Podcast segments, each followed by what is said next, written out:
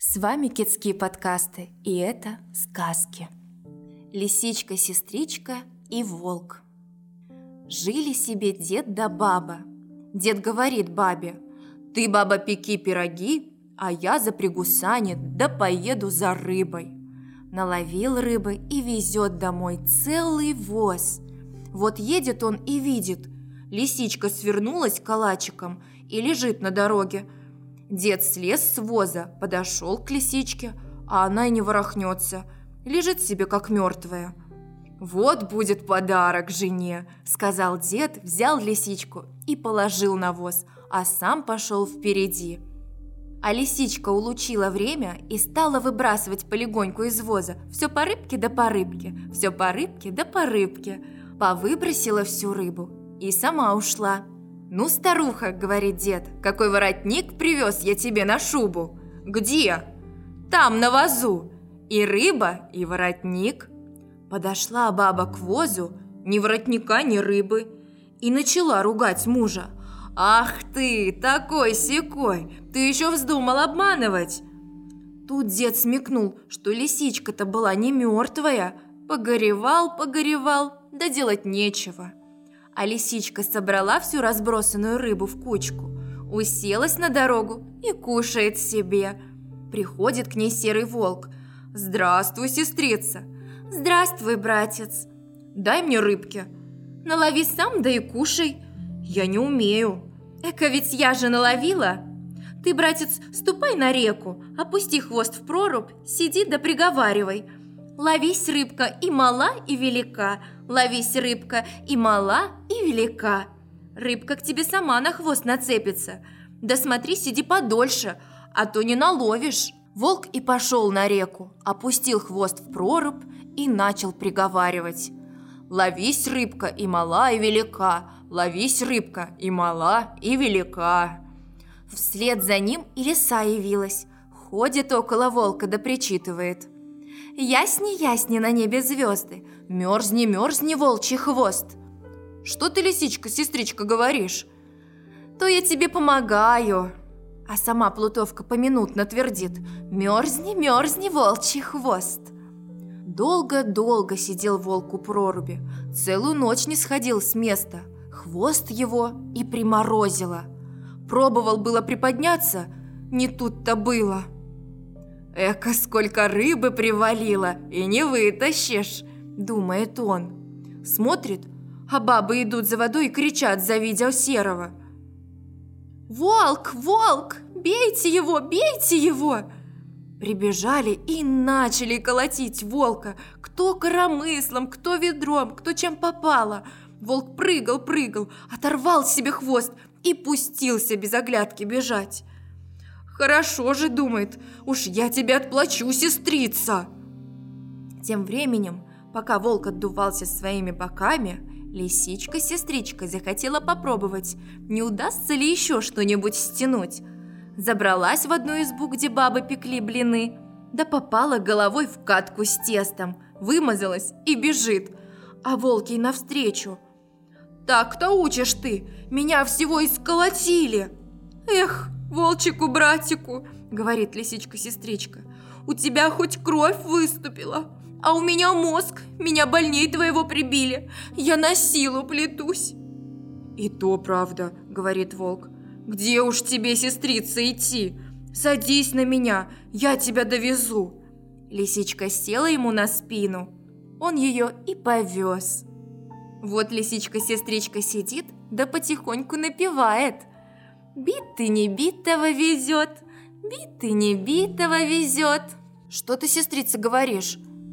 Я, братец, говорю, битый битого везет. Так, сестрица, так. Рукавичка. Шел дед лесом, а за ним бежала собачка. Шел дед шел, да и обронил рукавичку. Вот бежит мышка, влезла в эту рукавичку и говорит, «Тут я буду жить, а в это время лягушка прыг-прыг спрашивает. Кто-кто в рукавичке живет? Мышка-поскребушка, а ты кто? А я лягушка-попрыгушка. Пусти меня. Иди. Вот их уже двое. Бежит зайчик. Подбежал к рукавичке и спрашивает. Кто-кто в рукавичке живет? Мышка-поскребушка, лягушка-попрыгушка. А ты кто? А я зайчик-побегайчик. Пустите меня. Иди. Вот их уже трое. Бежит лисичка. Кто-кто в рукавичке живет? Мышка-поскребушка, лягушка-попрыгушка, да зайчик-побегайчик. А ты кто? А я лисичка-сестричка. Пустите и меня. Вот их уже четверо сидит. Глядь, бежит волчок. И тоже к рукавичке, да и спрашивает. Кто-кто в рукавичке живет? Мышка-поскребушка, лягушка-попрыгушка, зайчик-побегайчик, да лисичка-сестричка. А ты кто? А я волчок, серый бачок. Пустите и меня. Ну иди. В лес и этот. Уже стало их пятеро. Откуда ни возьмись, бредет кабан – Хро-хро-хро, кто в рукавичке живет? Мышка-поскребушка, лягушка-попрыгушка, зайчик-побегайчик, лисичка-сестричка, да волчок-серый бачок. А ты кто? А я кабан-клыкан. Пустите и меня. Вот беда, всем в рукавичку охота. Тебе и не влезть. Как-нибудь влезу, пустите. Ну что ж с тобой поделаешь, лезь. Влез и этот – уже их шестеро. И так им тесно, что не повернуться. А тут затрещали сучья, вылезает медведь и тоже к рукавичке подходит, ревет. Кто-кто в рукавичке живет? Мышка-поскребушка, лягушка-попрыгушка, зайчик-побегайчик, лисичка-сестричка, волчок-серый бачок, да кабан-клыкан. А ты кто? «Гу-гу-гу, вас тут многовато, а я медведюшка-батюшка. Пустите и меня». «Как же мы тебя пустим? Ведь и так тесно». «Да как-нибудь». «Ну уж иди только с краешку». Влез и этот. Семеро стало, да так тесно, что рукавичка того гляди и разорвется. А тем временем дед хватился, нету рукавички. Он тогда вернулся искать ее, а собачка вперед побежала. Бежала, бежала, смотрит, лежит рукавичка и пошевеливается. Собачка тогда гав-гав-гав. Звери испугались, из рукавички вырвались, да в рассыпную по лесу. А дед пришел и забрал рукавичку. Мороз и заяц Повстречались как-то в лесу Мороз и заяц. Мороз расхвастался. Я самый сильный в лесу, любого одолею, заморожу, в сосульку превращу. Не хвастай, Мороз, не одолеешь, говорит заяц. Нет, одолею. Нет, не одолеешь, стоит на своем заяц. Спорили они, спорили, и надумал Мороз заморозить зайца. И говорит, давай, заяц, об заклад биться, что я тебя одолею. Давай, согласился заяц. Принялся тут Мороз зайца морозить. Стужу холод напустил, ледяным ветром закружил, а заяц во всю прыть бегать да скакать взялся. На бегу-то не холодно, а то катается по снегу да приговаривает. Зайцу тепло, зайцу жарко, греет, горит солнышко ярко. Уставать стал мороз, думает, да чего ж крепкий заяц. А сам еще сильнее лютует, такого холода напустил – что кора на деревьях лопаются, пни трещат. А зайцу все нипочем. То на гору бегом, то с горы кувырком, то по лугу носится. Совсем из сил мороз выбился, а зайцы не думает замерзать. Отступился мороз от зайца. Разве тебя косой заморозишь? Ловок да прыток ты больно. Подарил мороз зайцу белую шубку. С той поры все зайцы зимой ходят в белых шубках. Заюшкина избушка. Жили-были в лесу лисичка и зайка. Жили они неподалеку друг от друга. Пришла осень. Холодно стало в лесу. Решили они избушки на зиму построить. Лисичка построила себе из... Лисичка построила себе избушку из сыпучего снежка, а зайчик – из сыпучего песка – Перезимовали они в новых избушках. Настала весна, пригрело солнце, Лисичкина избушка растаяла, а Зайкина стоит, как стояла. Пришла лисица в Зайкину избушку, выгнала Зайку, а сама в его избушке осталась. Пошел Зайка со своего двора, сел под березкою и плачет. Идет волк, видит, Зайка плачет. «Чего ты, Зайка, плачешь?» – спрашивает волк. Как же мне, Заки, не плакать? Жили мы с лисичкой близко друг возле друга. Построили мы себе избы. Я из сыпучего песка, а она из сыпучего снежка. Настала весна, ее избушка растаяла, а моя стоит, как стояла. Пришла лисичка, выгнала меня из моей избушки и сама в ней жить осталась. Вот я и сижу да плачу. Не плачь, зайка, Пойдем, я тебе помогу, выгоню лисичку из твоей избы». Пошли они. Пришли, волк стал на пороге Зайкиной избушки и кричит на лисичку. «Ты зачем залезла в чужую избу? Слезай, лиса, с печи, а то сброшу, побью тебе плечи». Не испугалась лисичка, отвечает волку. «Ой, волк, берегись, мой хвост, что пруд, как дам, так и смерть тебе тут». Испугался волк, да наутек, и зайку покинул. Сел зайка опять под березкой и горько плачет. Идет по лесу медведь, видит, зайчик сидит под березкой и плачет. «Чего, зайка, плачешь?» – спрашивает медведь. «Как же мне, зайки, не плакать? Жили мы с лисичкой близко друг возле друга. Построили мы себе избы, я из сыпучего песка, а она из сыпучего снежка. Настала весна, ее избушка растаяла, а моя стоит, как стояла. Пришла лисичка, выгнала меня из моей избушки и сама там жить осталась. Так вот я сижу и плачу.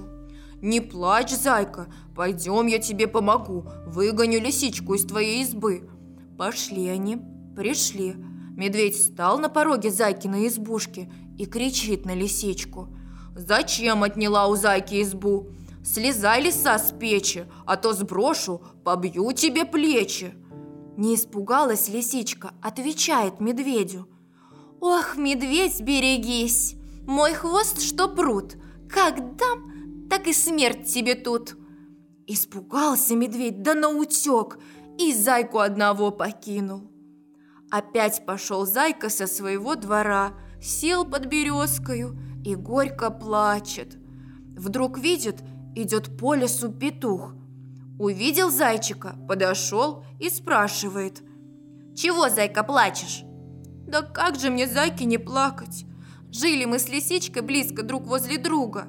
Построили мы себе избы. Я из сыпучего песка, а она из сыпучего снежка. Настала весна, ее избушка растаяла, а моя стоит, как стояла. Пришла лисичка, выгнала меня из моей избушки и сама там жить осталась. Вот я сижу да плачу. Не плачь, зайка, я выгоню лису из твоей избушки. Ой, Петенька, плачет зайка, где тебе ее выгнать? Волк гнал, не выгнал, медведь гнал, не выгнал. А вот я выгоню. Пойдем, говорит петух. Пошли. Вошел петух в избушку, стал на пороге, кукарекнул, а потом как закричит «Я петух, чебетух, я пивун, лопатун, на коротких ногах, на высоких пятах, на плече косу несу, лисе голову снесу». А лисичка лежит и говорит «Ой, петух, берегись, мой хвост что пруд, как дам, так и смерть тебе тут». Прыгнул петушок с порога в избу и опять кричит «Я петух-чебетух, я пивун-лопатун, на коротких ногах, на высоких пятах, на плече косу несу, лисе голову снесу». И прыг на печь к лисе, клюнул лису в спину. Как подскочит лисица, да как побежит вон из зайкиной избушки. А зайка и двери захлопнул за нею. И остался он жить в своей избушке вместе с петушком. Подарок для Санта-Клауса. Жил в одной северной деревушке столер по имени Томас, искусный мастер. Однажды, перед самым Новым годом, в то время как жена и дети наряжали елку, Томас выскользнул потихоньку из дому. У него в сарае был приготовлен мешок с подарками, хлопушками, конфетами, разными игрушками, и он хотел нарядиться Санта-Клаусом, постучать в дверь и обрадовать таким неожиданным появлением своих Петера, Марту и Олафа. Столер уложил подарки на санки и потащил их к крыльцу. Дом стоял на пригорке, склон был крутой, Томас торопился и вдруг поскользнулся – упал прямо на санки и вниз покатился. И хлоп налетел с разгона на человека, который шел по дороге. И в сугроб, не понять, где теперь руки, где ноги. «Очень прошу извинить меня», — сказал Томас, выбираясь из снега. «Это я виноват», — оправдывался незнакомец, поднимаясь из соседнего сугроба. Как и Томас, он был в шубе и красной шапке, в костюме Санта-Клауса. «Я смотрю, ты точно как я нарядился», – рассмеялся Томас. «Ты хочешь разыграть своих детишек, девчонок и мальчишек?» Он протянул руку незнакомцу. «Меня зовут Томас, я столер, а я Санта-Клаус». Томас снова засмеялся. «Что ж, Новый год – самое время для шуток, для всяких розыгрышей и прибауток». «Вот что я подумал», – сказал незнакомец. Чтобы шутка стала еще лучше, давай поменяемся. Я отнесу подарки твоим детям, а ты навестишь моих. Но только сними этот костюм. Томас был озадачен. А как мне нарядиться? Наряжаться совсем не надо. Мои дети каждый день видят Санта-Клауса, но они никогда не видели настоящего живого столера. Вот уж они обрадуются – «Так он действительно Санта-Клаус!» Понял Томас. Вслух он сказал. «Но ведь мне нечего подарить твоим детям. Подарки?» Задумался Санта-Клаус. «Если ты настоящий столер, возьми с собой сосновые чурбачки, свои стамески и сверла. И молоточек тоже, а остальное приложится». Томас взял в сарае инструменты и отправился в лес – к дому Санта-Клауса. А как он нашел дорогу? Нет ничего проще. По следам. До березовой рощи и дальше к двум соснам на полянке. А потом к поваленному дереву, под которым землянка. Из-за трех пеньков на просеке три ребячих носика, а над носиками три красных шапочки, как у Санта-Клауса. «Кто ты?» Спросили три маленьких Санта-Клауса. «Я столер Томас, а дорогу к вашему дому указал мне ваш отец Санта-Клаус». Дети очень обрадовались. «Настоящий живой столер!» Томасу пришлось согнуться чуть ли не пополам, чтобы войти в землянку под поваленным деревом. Но внутри было просторно. Пол был земляным, вместо кресел пеньки, на кроватях мох – такой мягкий, что просто ох! В самой маленькой кроватке лежал самый маленький Санта-Клаусенок, а в углу сидел дедушка Санта-Клаус. Туговат на ухо спросил глухо. «Кто это к нам пожаловал?» «Это Томас, настоящий живой столер!» – закричали громко дети – они рассказали Томасу, что их дедушка такой старый, что все время сидит на пеньке, никогда не встает. Старший мальчик потянул Томаса за рукав. «А ты можешь смастерить санки?» Томас разложил свои инструменты, достал просушенные чурбачки и сделал санки удобные, легкие, очень быстрые. Красивая работа, аккуратная, чистая – а мне нужна постелька для куклы. Девочка с рыжими косичками дернула столера за другой рукав.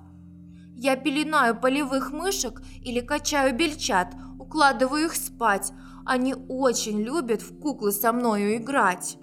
Столер вырезал ей маленькую кукольную кроватку. Младший мальчик стоял в сторонке, в землю глаза опустил, ничего не попросил. «Что тебе подарить?» – спросил его Томас. Мальчик прошептал. «Не знаю». Томас сделал ему волчок из соснового обрубка. «Бери смелей и будь веселей!» А затем Томас отыскал длинный корень с крючком на конце и начал обстругивать его ножом. «Что это будет? Что ты мастеришь?» Дети обступили его, но он ничего не говорил, пока не закончил работу. Он сделал костыль для самого старого Санта-Клауса.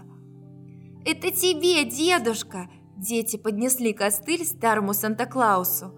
Тот закряхтел, кашлянул слегка и встал с пенька. А самому маленькому Санта-Клаусенку столер смастерил быстро птичку из стружек, с виду синичку.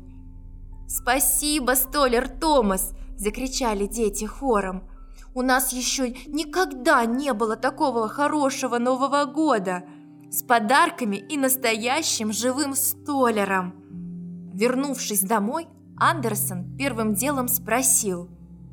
«Ну какие подарки принес вам Санта-Клаус? Показывайте!» «Как будто ты никогда не видел!» Петр, Марта и младший Олаф переглянулись хитро.